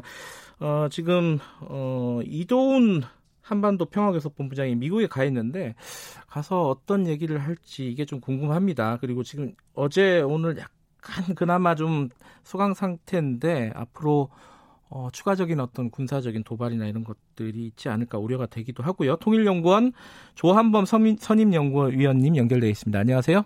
예, 안녕하세요. 예. 일단 뭐 그 뉴스부터 좀 여쭤볼게요. 그 네. 이돈 본부장이 미국에 가서 지금 비건 국무부 장관 만난다는 거 아니겠습니까? 그죠? 그러면 이제 이게 어, 한미 이제 북핵 그 비핵화 협상의 수석 대표들이거든요. 네.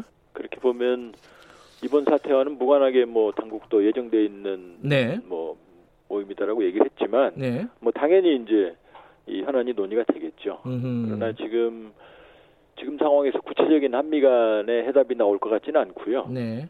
다만 이 상황을 우리 정부로서는 일단 상황 안정화가 가장 시급한 목표고 네. 그렇기 때문에 아마 관련된 뭐 무슨 비핵화에 대한 합의나 뭐 북한을 견인하거나 이런 것보다는 네. 일단 상황 안정화 조치가 주로 논의가 될 것 같습니다.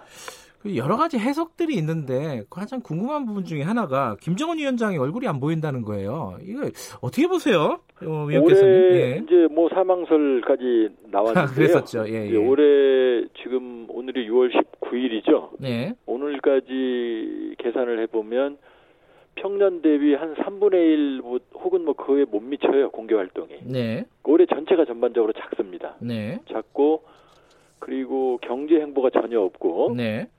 어, 그렇게 보면은 얼굴이 안 보이는 건 뭐 특이한 건 아니고요. 네. 뭐 일각의 건강, 뭐 건강이 뭐 좋을 수는 없겠죠 외모로 봐도.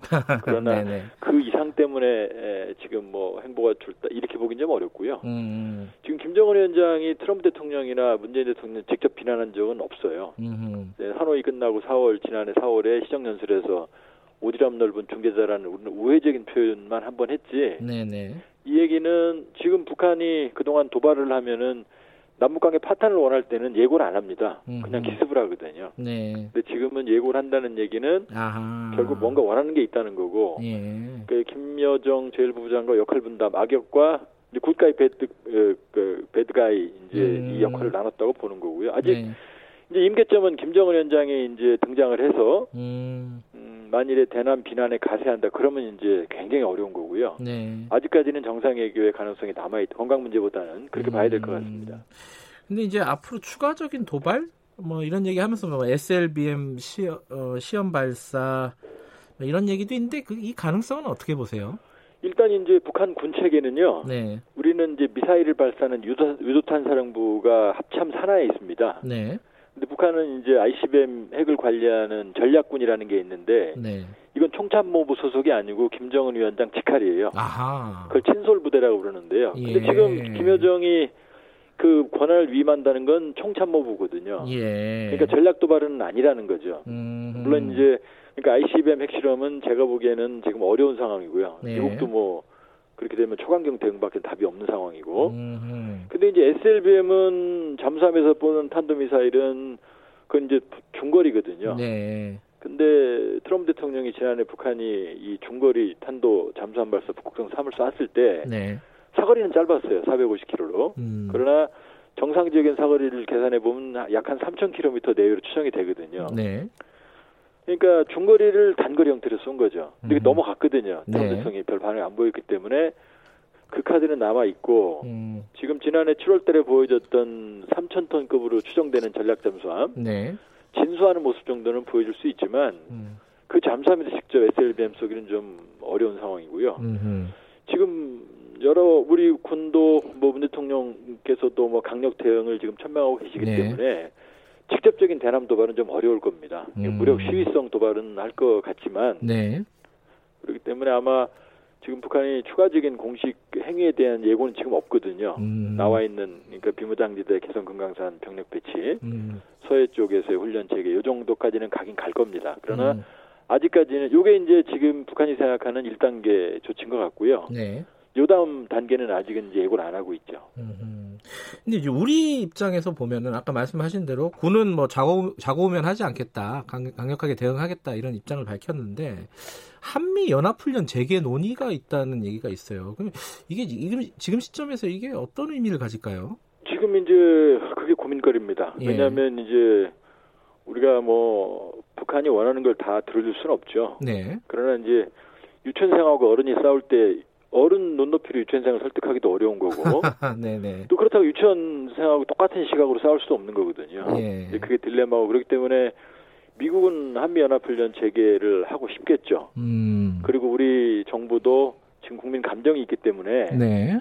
예, 그런 카드가 있는데 근데 이제 애를 달리려면 뭐 예를 들어서 북한 사람들이 좀 싫어하겠지만 예. 일단 애 명분을 챙겨, 챙겨줘야 되거든요 부분적으로는 예. 그렇기 때문에 어, 지금은 상황 말씀 모두에 말씀드렸지만 안정화가 가장 중요하기 때문에 네. 아이하고 싸울 때 뭐 화낸다고 해결되는 건 아니거든요. 음. 그러니까 안정화에 좀 주력을 하고 아마 당분간은 화를 계속 낼 겁니다. 음. 쪽에 쌓인 게 있기 때문에 네. 그러나 동일하게 대응할 수는 없는 거고 안정화 조치가 필요하다. 그러니까 한미연합훈련 체계는 좀 신중하게 고려해 볼 음. 필요가 있습니다. 왜냐하면 그게 아니어도 뭐 우리 군이 충분히 억지 능력이 있거든요. 네. 그러니까 이게 내부적인 어떤 국민 감정이나 이런 것 때문에 어, 이 한미 연합훈련 같은 것들을 만약에 선택한다면 그건 조금 긴장감을 더 높이는 그런 상황이 올 수도 있겠네요. 그죠? 왜냐하면 이제 저쪽도 지금 예고를 해놨기 때문에 네. 카드를 쉽게 적어놓지는 않고 제가 보기에는 파국을 원하는 것 같지는 않아요. 물론 음. 개성공단 연락사무소 폭파에 뭐 많이 상심들 하셨고 저도 충격을 네. 받았습니다만 예상은 했지만 그러나 가만히 들여다보면 파국을 원하진 않아요. 왜냐하면 음. 어제 그저께 노동신문의 보도를 보면은 그 행동이 1단계의 첫 그러니까 첫 번째 조치였다라고 얘기를 하는 걸 보면 네. 일단 자신들이 이 단계까지는 뭐 예고를 해놓은 것 같고요. 네. 또 종결이라는 표현도 사실은 어제 신문에 처음 나와요 노동신문에. 어떤 어떤 표현이요? 그러니까 종결이요. 종결. 아 종결. 예. 뭐냐면 이제 죄값을 톡톡히 받아내야만 종결될 수 있다 이런 이제 표현이 노동신문의 음. 정론에 나왔거든요. 네. 그러니까 아마 제가 보기엔 당분간은 추가적인 단계, 그러니까 다음 단계로 뛰어넘는 조치는 안 할 것 같고요. 네. 다만 이제 무력 시위인데 우리가 아주 피곤한 음. 우리 군이 대응하기 좀 어려운 과시성 무력 시위는 아마 지속적으로 할 것 같습니다. 당분간은. 음. 아, 무력 시위는 계속 있겠지만은 파국을 원하는 것 같지 않다. 아. 북한은 파국을 원할 때는 그냥 그 도발을 해버립니다. 연평도 네. 포격할 때 예고 안 했거든요. 음, 그거는 좀 그래도 그나마 최근 최근 전문가분들한테 들은 말 중에 가장 안심이 되는 말이네요. 알겠습니다. 오늘 여기까지만 듣겠습니다. 앞으로 뭐 상황 벌어지면 또 한번 모시겠습니다. 고맙습니다. 예, 고맙습니다. 조한범 통일연구원 선임 연구위원이었습니다. 자, 김경래 최강기사 오늘은 여기까지 해야겠네요. 아까 이재갑 장관이 저희 나라라고 했나요? 말실수 하신 겁니다. 너무 그렇게 또 화내지 마, 말아주시기 바라겠습니다. 아, 금요일 여기까지 하고요. 내일 아침이 아니라 월요일 아침 7시 20분에 다시 돌아옵니다.